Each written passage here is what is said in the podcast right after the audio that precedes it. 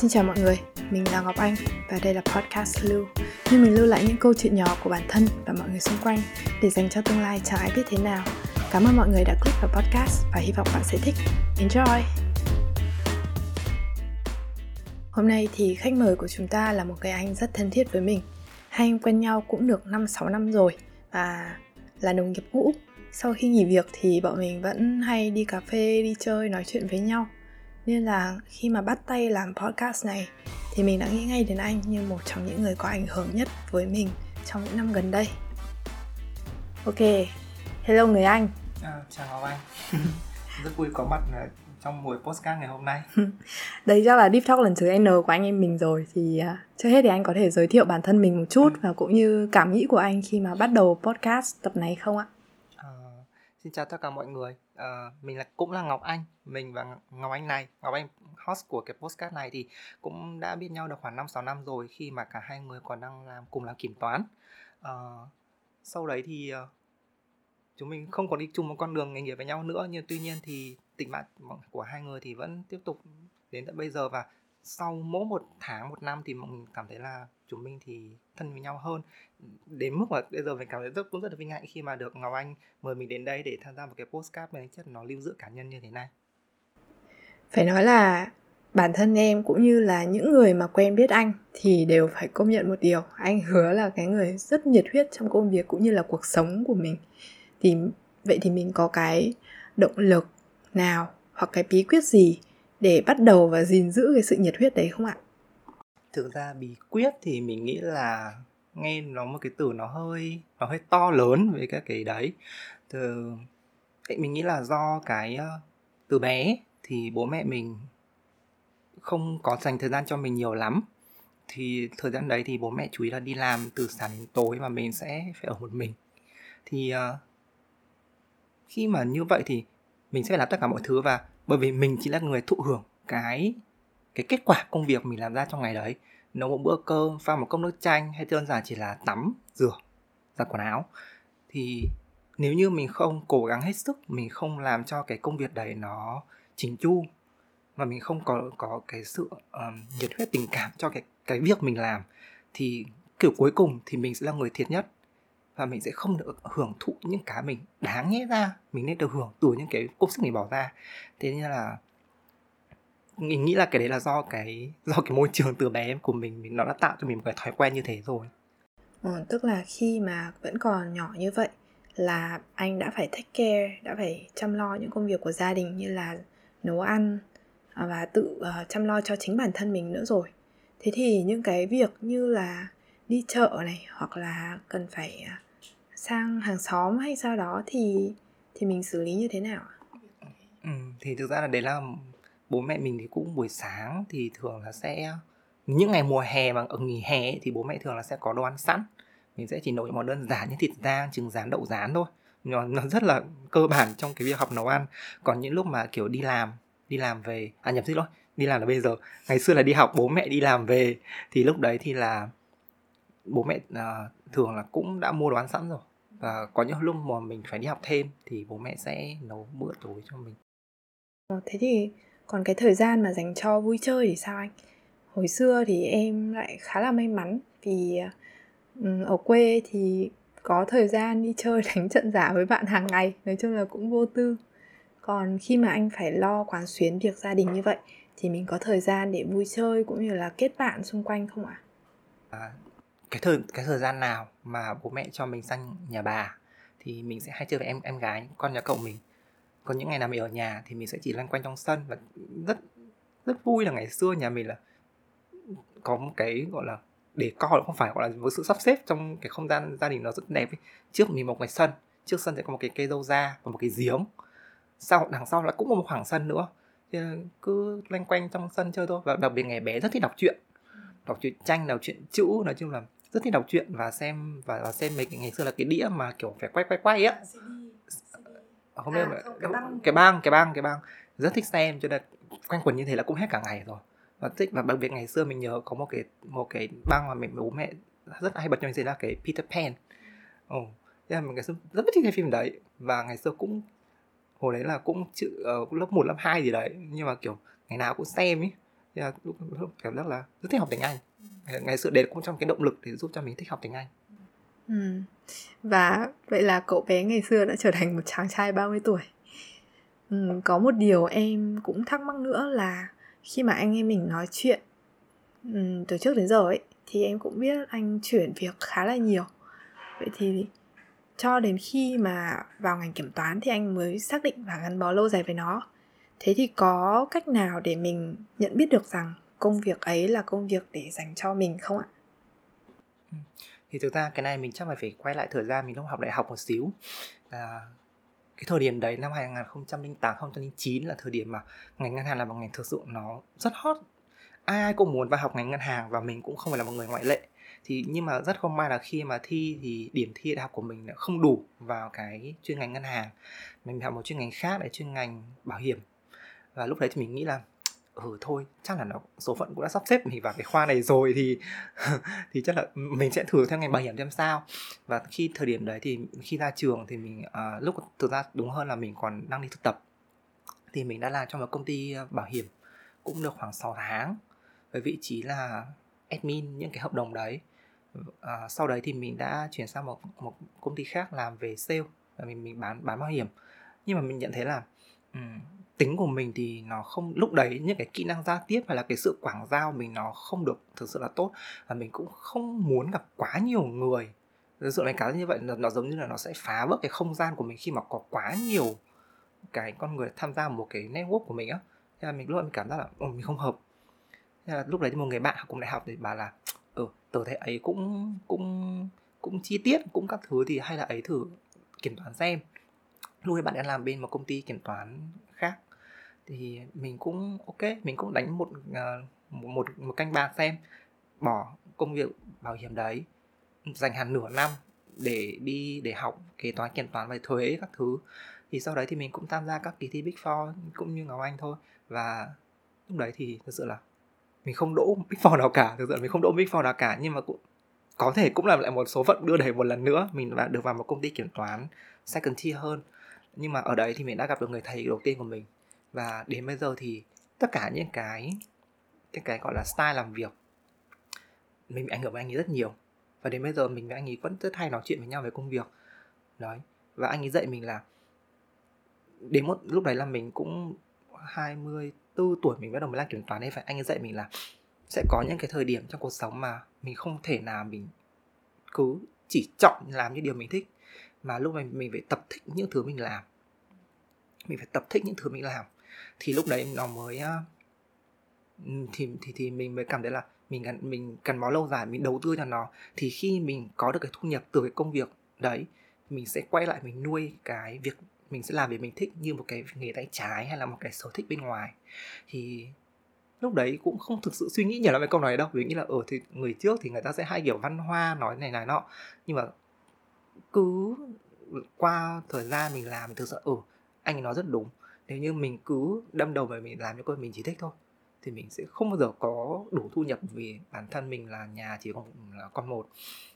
Mình cũng bị khá nhiều áp lực về cái thu nhập đấy, cho nên là khi mà nghiệm được điều đấy rồi thì mình sẽ tập thích những thứ mình đã thích, những cái việc mình đang làm, và chỉ là mình sẽ tìm những cơ hội mà vẫn là công việc đấy nhưng nó sẽ cho mình nhiều cái benefit tốt hơn để đạt được cái mục đích của mình.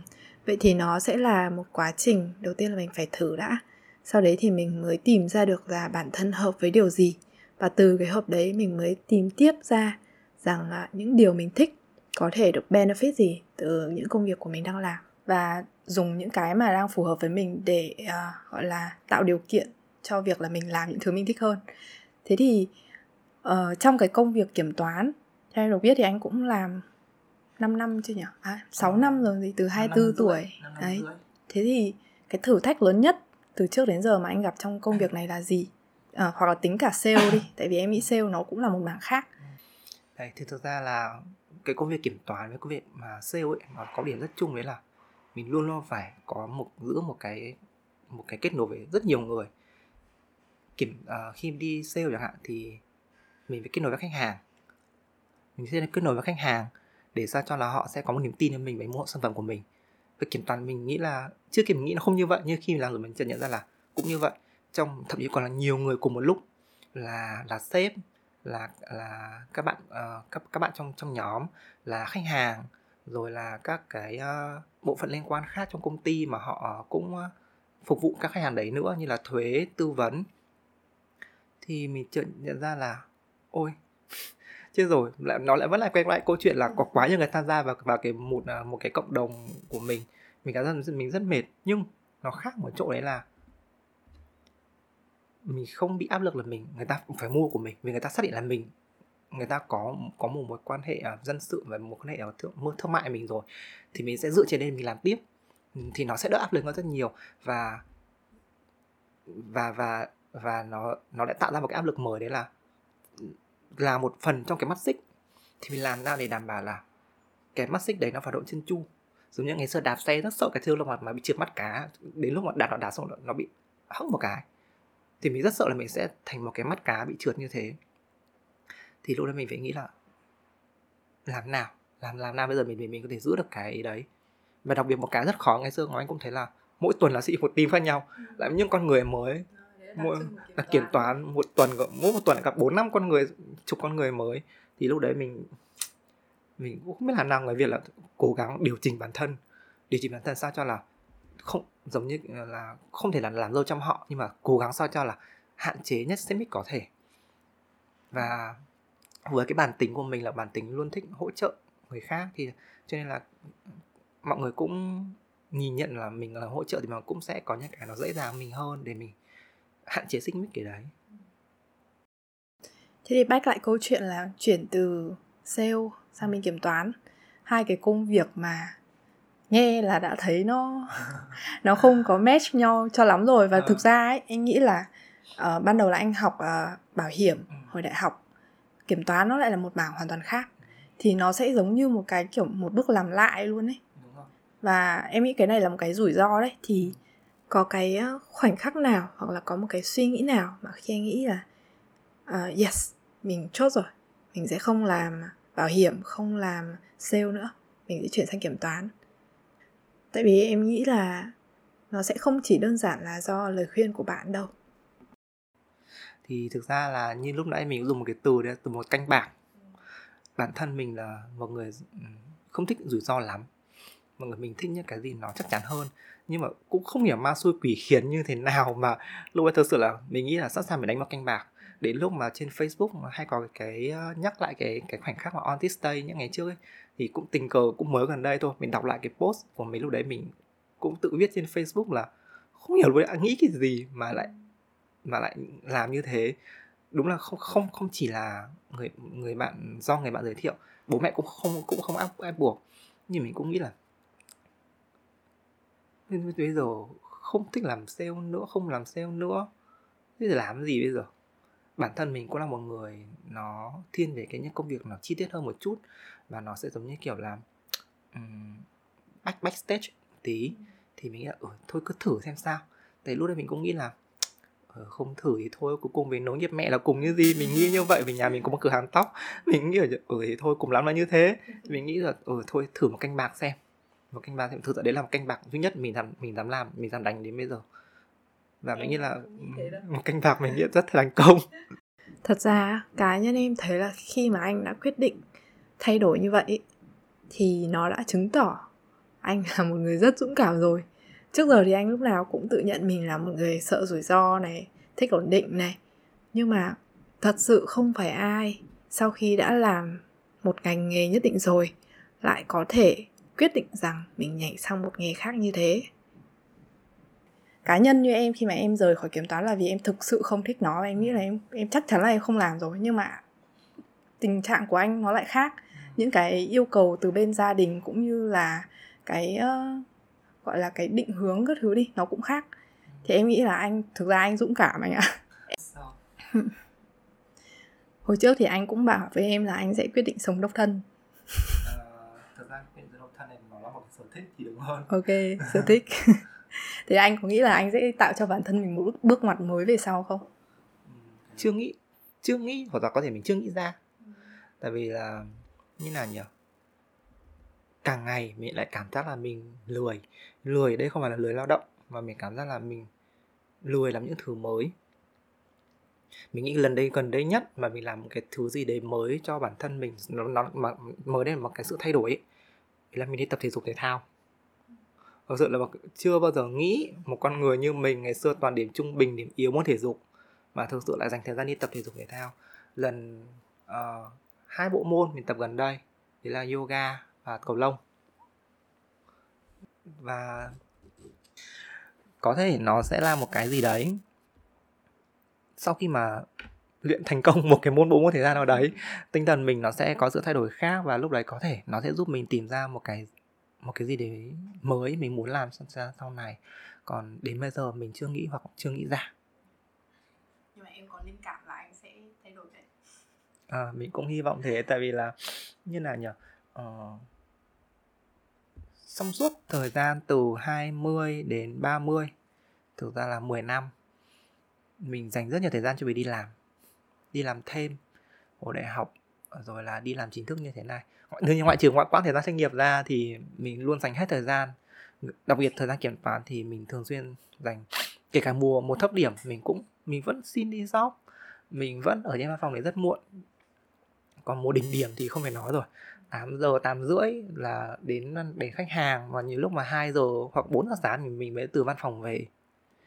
Thế là mình cũng cảm thấy là đấy cũng là một phần lý do tại sao mà mình đổi kiểm toán sang một ngành khác, nó tương tự nhưng mà nó sẽ có như thế ra cho bản thân hơn. Tại vì mình cảm giác là nếu như cứ làm như thế này thì đến lúc chết chẳng hạn, mình trước lúc đấy nó sẽ kiểu flashback rất nhiều thứ, giống như mọi người nói, lúc đấy thì flashback về mọi thứ trong quá khứ, lúc đấy mình sẽ bị mất đến 30-40 năm, sẽ không có gì là flashback ngoài những màn hình Excel rồi là những cái con số cả.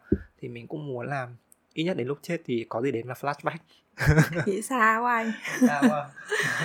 Thôi thì hẹn anh hết Covid mình lại làm chuyến đi chơi nhỉ. Okay.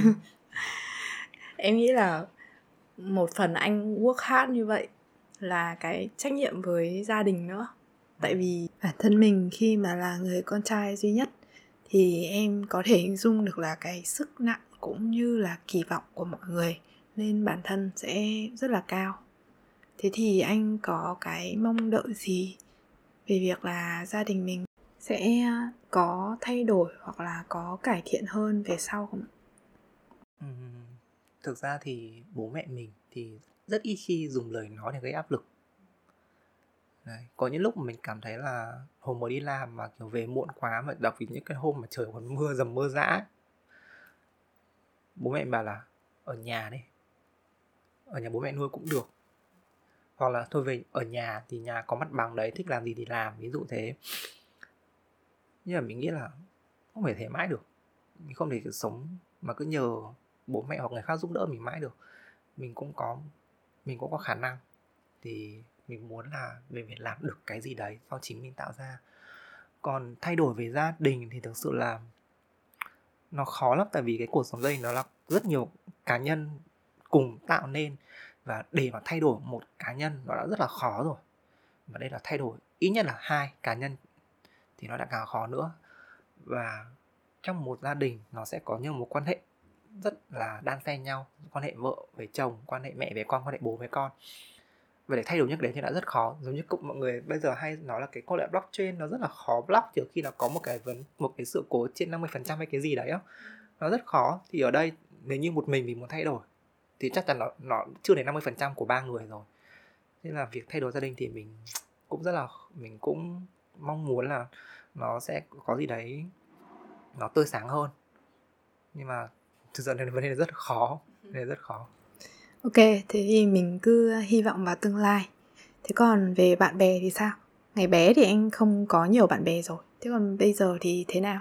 Bây giờ mình có nhiều bạn bè hơn, không rằng nó là quá nhiều, nhưng mình có nhiều bạn bè hơn rất nhiều. Đặc biệt là quãng thời gian kiểm toán ấy, nó có một cái đấy là ở nguyên 1 tuần nhìn mặt nhau phát chán à. Mình vẫn nhớ cái hồi còn làm thực tập sinh ở một công ty kiểm toán chỗ Tây Sơn. Mình với bạn đấy phải nói là cả một mùa 3 tháng, phải chắc là đến 2 tháng đi cùng nhau, nhìn mặt tôi bà tôi nhìn bà tôi chán lắm rồi. Tôi nhìn ông tôi cũng chán lắm rồi, nhưng không làm nào tách nhau ra được. Tại vì là các si này hồi đấy là book liên tục 2 đường với nhau, tại vì cứ chống lịch mà kiểu giống nhau là sẽ đưa book đi cùng. Không thì từ những cái việc như vậy thì mình sẽ có nhiều bạn hơn. Bạn thì bạn ấy có nhiều, nhưng bạn thân thì nó cũng thì không thể nào bằng số lượng bạn được, chắc chắn nó sẽ ít hơn rất nhiều. Và cái số lượng bạn thân của mình thì chắc là không quá 5 người. Và mình tin đấy là người bạn thân đấy, người bạn thân có chất lượng, và mình nghĩ là thế là đủ. Tại vì là bạn, nếu như bạn thân mà cũng phải là hàng tá lả thì định nghĩa từ thân này nó phải nó hơi dễ dãi. Và mình nghĩ là với số lượng bạn thân mình đang có thì mình cũng rất tự hào và rất hạnh phúc khi mà có những người bạn thân như thế. Nghe qua giống một quãng đường của một con người luôn cố gắng anh ạ. Kiểu hồi bé thì chăm lo việc gia đình này, lớn lên một tí thì là đi học này, xong rồi đến khi làm việc thì cũng chịu trách nhiệm khá là nhiều trong cả công việc lẫn vấn đề gia đình, thì cũng chăm lo rất là ổn thỏa, bạn bè cũng ngày càng nhiều hơn. Thì em nghĩ là mặc dù nhiều khi mình sẽ có những cái khoảnh khắc mà mình bị down xuống một tí vì những cái khó khăn mà mình đang gặp, những cái mà mình dễ bị so sánh với người khác, là người ta thế này nhưng mình vẫn chưa được, hoặc là mình cảm thấy chưa hài lòng với bản thân mình. Nhưng mà em thấy cái quãng đường khi mà anh từ một cậu bé bé nấu cơm ở nhà cho cả nhà, xong rồi đến bây giờ thì thật sự nó là một cái quãng đường rất là đáng tự hào. Anh có thấy thế không? Mà nếu mà được chọn một cái điều mà anh tự hào nhất thì anh sẽ tự hào nhất về điều gì? Chọn một điều tự hào nhất à? Nhiều quá. Nhiều quá thì cũng không hẳn, về thực ra mà mình là một người cũng luôn trân trọng mọi cái sự cố gắng, mặc dù là kết quả có thể nó không ra gì cả, nhưng mà mình vẫn chăm sự lắm.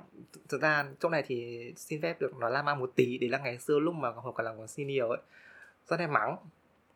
Ngọc Anh lúc chắc chắn sẽ không biết cái lúc đấy mình rất hay mắng, tại vì làm cái gì mà giờ này cũng còn chưa xong, và có thế này mà không làm xong, mà kiểu thật sự là mắng như kiểu là mình áp lực, thì mình thế nên là mình không phải là một người chịu giỏi áp lực lắm. Và tuy nhiên sau khi mắng xong ấy thì mình vẫn sẽ ngồi làm cùng mọi người, chứ không phải là kiểu mắng xong là kiểu tôi quay tôi kệ các em muốn làm gì làm, xong cho tôi thì xong. Thì thực ra mình vẫn trân trọng tất cả sự cố gắng của mọi người, cho nên với tất cả những sự cố gắng của mình lại càng trân trọng. Nếu như bây giờ mà chọn ra một cái gì nhất ấy, thì lại cảm giác là nó hơi không công bằng với những sự nỗ lực khác, cho nên mình xin phép là nếu như để chọn ra một cái thì mình sẽ không chọn cái nào cả. Thế còn những cái mà anh phải từ bỏ thì sao? Từ bỏ à? Mình nghĩ cái sự từ bỏ đáng tiếc nhất của mình đấy là cái quãng thời gian mình không dành cho những người xung quanh trong suốt thời gian 6-7 năm vừa qua. Thời gian là mình dành cho công việc quá nhiều. Đấy, cũng như mình trao đổi ấy, mùa bận để nghĩa là mùa mọi người sẽ đi du lịch, sẽ làm những việc mọi người thích, sẽ nghỉ nằm ươn ở nhà so bù lại cho những tháng ngày quá vất vả. Mình vẫn đi làm, thậm chí là mình còn làm về muộn. Còn mùa bận thì không phải nói rồi. Thế là lúc đấy gần như là có những mối quan hệ mình đã có từ trước khi là kiểm toán, nhưng đến khi mà mình là mình sẽ bỏ hết sạch. Đến khi quay lại thì người ta không còn chờ mình ở đấy nữa. Có rất nhiều mối quan hệ mình cảm rất tiếc là mình không còn giữ được, hoặc là mình đã mất cái lửa của cái mối quan hệ đấy. Thực ra mình rất tiếc. Thì nhưng đương nhiên cái gì mà càng có giá mình phải đánh đổi thì cái mình thu lại được nó cũng sẽ là đáng giá. Và mình nghĩ là những cái kiến thức, những cái sự công nhận và đương nhiên cái mức lương mình thu lại được từ đấy, mình nghĩ là nó cũng xứng đáng để mình bỏ ra.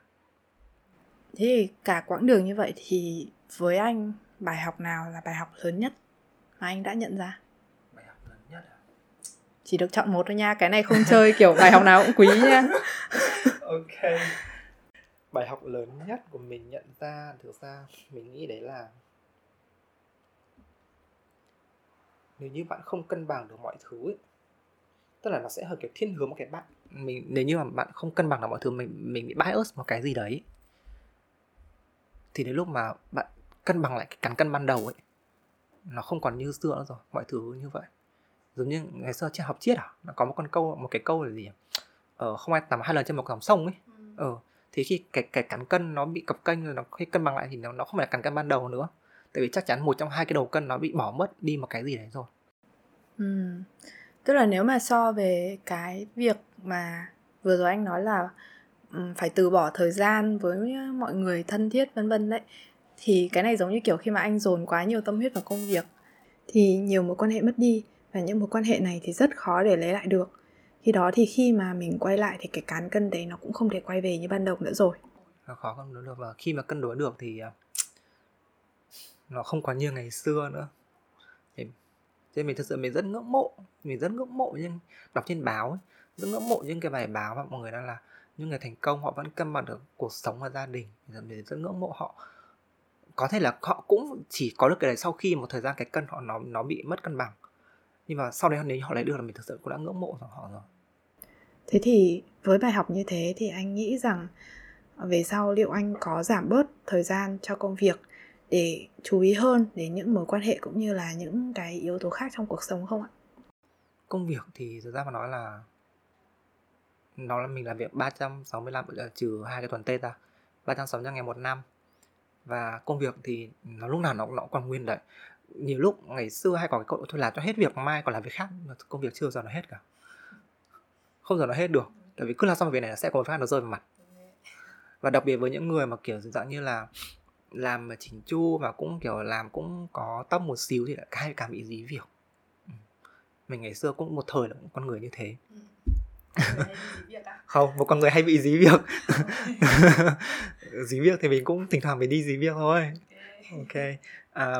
Thế cho nên là còn gia đình của mình, mỗi mọi người thì không phải ai cũng chờ mình được, và đặc biệt là họ cái thời gian để họ chờ nó cũng rất là ngắn hạn.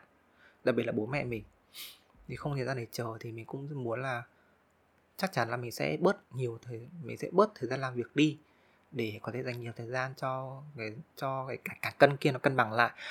Bớt thời gian làm việc không có nghĩa là mình làm ẩu, không nghĩa là mình chối việc, mà mình sẽ phải buộc bản thân là làm ra phân bổ công việc hợp lý, làm sao mình làm nghĩ ra cách làm việc nó thông minh hơn, nó nhanh hơn và vẫn đạt hiệu quả cao, thậm chí phải đạt kết quả cao hơn.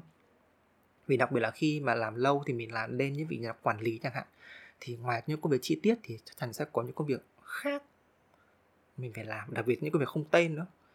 Thế là càng phải cố gắng tìm ra những cái cách làm việc để cân bằng cái việc đấy. Chứ nhiều hôm mà kiểu họp 3 cuộc xong đến mở ngần mặt lên sau cuộc họp là cũng 4 giờ rồi. Và thì 4 giờ rồi, nhưng mà mọi người biết là 6 giờ là sẽ hết giờ làm việc. 6 giờ hết giờ làm việc không? Thì mình chỉ còn 2 tiếng. Thế làm nào để mà hoàn thành được công việc? Thì mình nghĩ ra cách. Vì hồi ở kiểm toán một mô hình rất hay, đấy là mô hình 4 chữ D. Đấy là làm sao mình phải công việc nào mà nó cần delegate, công gì là cần drop, cần delay, cần thiết nhất là mình phải do. Thì dựa vào cái mô hình đấy thì mình sẽ hiểu. Lúc mà là dí việc ấy là phải đưa đây chỗ này, đưa chỗ kia một tí các thứ. Thì để là đảm bảo là mình vẫn dành thời gian để về gia đình, và công việc thì nó vẫn sẽ phải xong. Và có hoặc là có nếu như mà thật sự phải OT chẳng hạn thì sẽ cố gắng OT ít nhất có thể mà không ảnh hưởng đến chất lượng công việc, đương nhiên rồi. Gần đây em cũng có xem một cái sharing về cái gọi là idea của một chú tỷ phú Naval Ravikan. Thì chú ý có share là cái sự đối lập của chơi và thư giãn, không phải là làm việc mà là trầm cảm hoặc là sự trì trệ. Thay vì mình coi công việc của mình là một công việc, tức là lúc nào mình cũng phải chăm, mình cảm thấy là mình phải làm vì tiền, vì nhiều thứ khác, thì mình hãy coi nó như một cái mà mình có thể chơi cùng. Giống như anh khi mà nghĩ về việc time management, quản lý thời gian ấy, thì thay vì là cứ lao đầu vào làm, cố gắng hết sức có thể, thì mình pop out ra được ý tưởng là phân chia như thế. Và trong cái quá trình làm mà thấy nó có tác dụng ấy, thì vô hình chung nó cũng đem lại niềm vui cho mình. Vì nó là một cái khẳng định rằng cái bài học mà mình nhận ra đấy nó đã đúng, và mình đang đi đúng hướng rồi. Thế thì nếu mà được quay lại quá khứ, sau những cái mà anh đã buông bỏ rồi là những cái mà cố gắng, nếu mà được quay lại quá khứ làm lại một điều thì anh sẽ làm lại cái gì? Làm lại một điều à? Thì là mình sẽ làm nào để ngày đấy không bị mất cái xe máy. Hồi nào ngày nào vậy? Ôi, đấy là một câu chuyện rất buồn. Hôm đấy okay. đang nấu cơm trong bếp. Vâng, một món cơm mình tự hào mình nấu rất ngon. Mình đang hút xe máy. Mình hồi đây mình đang làm món cơm rang với cá biển, đang xào nấu rất là hoành tráng. Tự nghe tiếng rồ ga một cái mình hiểu chết rồi, chắc nhà này mất xe. Vâng, thật là bất ngờ và cũng rất buồn, đấy là chính là xe nhà mình. Mình không phải là một người hay hỏng biến ở trong xóm cho lắm, nhưng mà thực sự hôm nay đúng là ma xui quỷ khiến thế nào lại về lại để cái xe ở ngoài. Bình thường cẩn thận lắm, về một để ngoài phải khóa, và thứ hai là không khóa thì phải mang xe vào trong nhà. Ma xui quỷ khiến thế nào cứ đứng trong bếp mà rang cơm cơ. Qua ra xe nhà mình mất. Đấy, con xe hát ngày xưa anh đi đó. Con xe đấy là có một vòng đi từ Hà Nội lên Lạng Sơn, suốt mấy tháng nằm vùng trên Lạng Sơn, cuối cùng thì lại quay bằng một cách rất tình cờ, đấy là công an ở một quận khác thì họ triệt phá được cái đường dây đấy, và họ báo cho những người bị mất ở những cái quận khác để đến nhận. Và cũng rất vui, và cũng cảm thấy là cũng rất may, và khi con xe đấy nó đã quay về với mình, một trong những lần hiếm hoi nhà mất đồ mà vẫn còn quay lại. Okay. Và đấy là ký ức day dứt nhất của anh Hứa suốt 30 năm cuộc đời. Không, cũng mấy khoảng độ 8 năm trước thôi. Thế câu hỏi là trong chặng đường rồi cuộc đời rồi qua công an. Thì đó, đấy là nhá, đấy là công việc là ngày mai tôi phải đi làm đúng không? Ừ. Tôi phải làm việc, không có nhiều thời gian để đi ăn trưa, hát co mà. Tôi phải mang cơm đi. Ừ. Tôi phải mang cơm đi thì vì tôi sang cơm quá chăm chú, tôi đang làm mất xe. Béo rút ra là một là nếu như mà vất vả quá thì tốt nhất gọi đồ ăn ship đến, vừa tạo công an việc làm cho shipper và các cửa hàng, và nếu như mà còn làm trong nhà thì nhớ mà cất xe cho cẩn thận. Một bài học rất thực tế. Rất thực tế, và bây giờ vẫn sợ một lần để xe ở ngoài cửa. Thế thì bây giờ nếu mà được đi đến tương lai đi, thì anh sẽ muốn, không hẳn là đi đến tương lai mà nếu mà được biết trước tương lai thì anh sẽ muốn biết trước điều gì? Biết trước tương lai của một điều gì đấy nghe nó sẽ, khi lựa chọn thì nó rất dễ dần đến vấn đề là lợi ích cá nhân. Dĩ nhiên có những người họ sẽ muốn biết ngày mai số mấy. Có những người thì họ sẽ muốn biết là ngày mai thì là trận đấu đấy đang mùa Euro của World Cup à? Ngày mai thì số bao nhiêu? Nó sẽ rất mang tính chất cá nhân. Nhưng còn với mình thì cũng không phải là mong muốn một cái gì đấy kiểu như hoa hậu đi thi mà I really do want one piece các thứ như vậy. Mà thực sự mình sẽ muốn biết là thời điểm mình kết thúc cuộc sống của mình sẽ năm bao nhiêu tuổi. Tại vì sao ạ? Tại vì mình sẽ biết được là mình sẽ còn bao nhiêu thời gian mọi người xung quanh. Trong thời gian đấy thì mình sẽ nên làm những cái gì, mình phải làm những cái gì để đến khi mà đến thời điểm đấy mình sẽ không hối tiếc là tôi chưa kịp làm cái này, tôi chưa kịp làm cái và tôi không kịp nói cái này nói cái kia. Thì thật sự mình cũng muốn biết cái đấy để mình có một sự chuẩn bị tốt hơn. Và nghe lại giống như kiểu là hơi bị chi tiết quá, kiểu lúc nào lên kế hoạch ấy nhỉ. Bản thân em thì em sẽ không muốn biết cái thời điểm mà mình sẽ bye bye mọi người đâu. Em sẽ muốn biết là ví dụ như là vì sao mình có đi du lịch vòng quanh thế giới được không thì thôi. Còn công nhận là người Anh chuyên gia sợ rủi ro, risk control, hạn chế hết mức có thể những điều mình sẽ bị hối hận cuối đời. Okay. Cái podcast này thì thực ra em nghĩ về sau khi mà muốn chia sẻ thêm thì mình hoàn toàn có thể ngồi lại với nhau và tiếp tục câu chuyện. Thực ra là em cũng có vài câu nữa khá là muốn hỏi anh, nhưng mà sợ anh ngại nên là thôi để dành. Còn về thực ra thì em làm podcast thì như anh cũng biết rồi, là để mà về sau vài năm nữa, 10 năm nữa chẳng hạn, mình nghe lại những cái lời này thì xem là cái cán cân công việc và cuộc sống của anh nó có còn lệch nữa không. Dạng như là mình đang review lại cuộc đời mình ấy. Thế thì nếu mà được gửi một lời đến bản thân mình trong tương lai thì nó có thể là lời khuyên hoặc là một cái cảm nghĩ, thì anh sẽ nói gì với bản thân mình? Mà nghe xong là phải cười nhá, chứ không phải là nghe xong mà lại sầu đâu nhá. Chứ rồi, phải phá vỡ cái kiểu đi như này. Ừ, đúng rồi đấy. Ngọc Anh à? Nghe Ngọc Anh à, tưởng anh nói. Mình đang nói cho mình. Ngọc Anh. Mọi người nếu có nghe thì mình chó sủa. Ngọc Anh à, nếu như sau này nhìn lại thì phải bảo đảm rằng sức khỏe đang tốt hơn. Đấy là cái mình muốn nói về tương lai, thì là vấn đề sức khỏe. Vậy đấy, thường xuyên là trong những buổi còn cà phê thì cái hội nhóm đấy thì luôn luôn phê phán sức khỏe của mình. Thì còn 50 nữa, 25 nữa, 250 còn đi Ai Cập. Đấy, thì cố gắng giữ sức khỏe.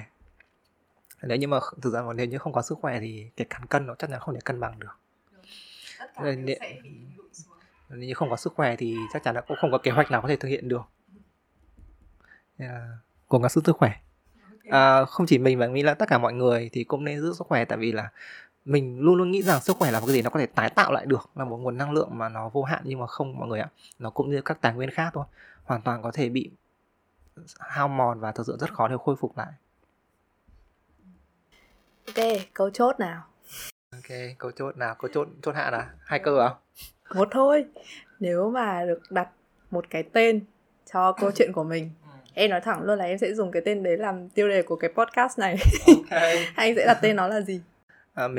Mình nghĩ là để đặt tên cho một cái gì đấy mà có mặt mình, thì mình muốn là đặt một cái gì để mọi người sẽ dễ nhận ra mình nhất. Và vì thế mình cũng không muốn dùng các tính từ giống như kiểu là độc nhất, kỹ tính hay là sợ rủi ro các thứ. Sợ rủi ro không phải một tính từ nhỉ? Thì mình nghĩ là mình muốn đặt tên là cái podcast này và câu chuyện của mình chính là tên của mình.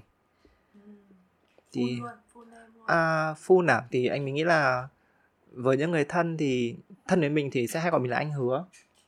Nhưng với những người chưa biết mình thì mình nghĩ là có thể để cả họ cả tên. Nó sẽ là unique nhất, và thực ra cái tên của mình cũng không phải là một cái tên mà có quá nhiều người bị có. Quá nhiều người có. Xin lỗi mọi người, mình phải đi xử lý cháu một tí. Anh cứ tiếp tục chia sẻ đã. Cô lại vào hả con? Không chịu được à? Buổi nói chuyện thường xuyên bị quấy rối bởi những thanh niên. Nhưng thực ra là có cháu cũng là một cái hành động mà cảm giác là giúp mình không bị cô đơn và cảm giác xả stress rất nhiều. Đúng thế, em nghĩ chó là kiểu người bạn quá chuẩn luôn cho tất cả mọi người. Nhưng mình sợ chó, tại vì ngày xưa bị chó cắn quá nhiều. Ok. Thế thì chốt lại. Tên của podcast này sẽ là Hướng Ngọc Anh. Yes, tên của podcast này là Hướng Ngọc Anh nha mọi người. Ok, mình nghĩ là hôm nay thì buổi trò chuyện sẽ chỉ đến đây thôi. Và hy vọng rằng mọi người sẽ thích những cái chia sẻ của anh Hướng Ngọc Anh, người khách mời của chúng ta trong tập podcast này. Vâng, cảm ơn mọi người đã dành thời gian lắng nghe, và hy vọng mọi người cảm thấy mình không quá sáo rỗng hay quá nhạt nhẽo. Gì mà bi quan vậy. Ok, thôi cảm ơn mọi người đã lắng nghe podcast, và hẹn mọi người ở tập tiếp theo. See ya!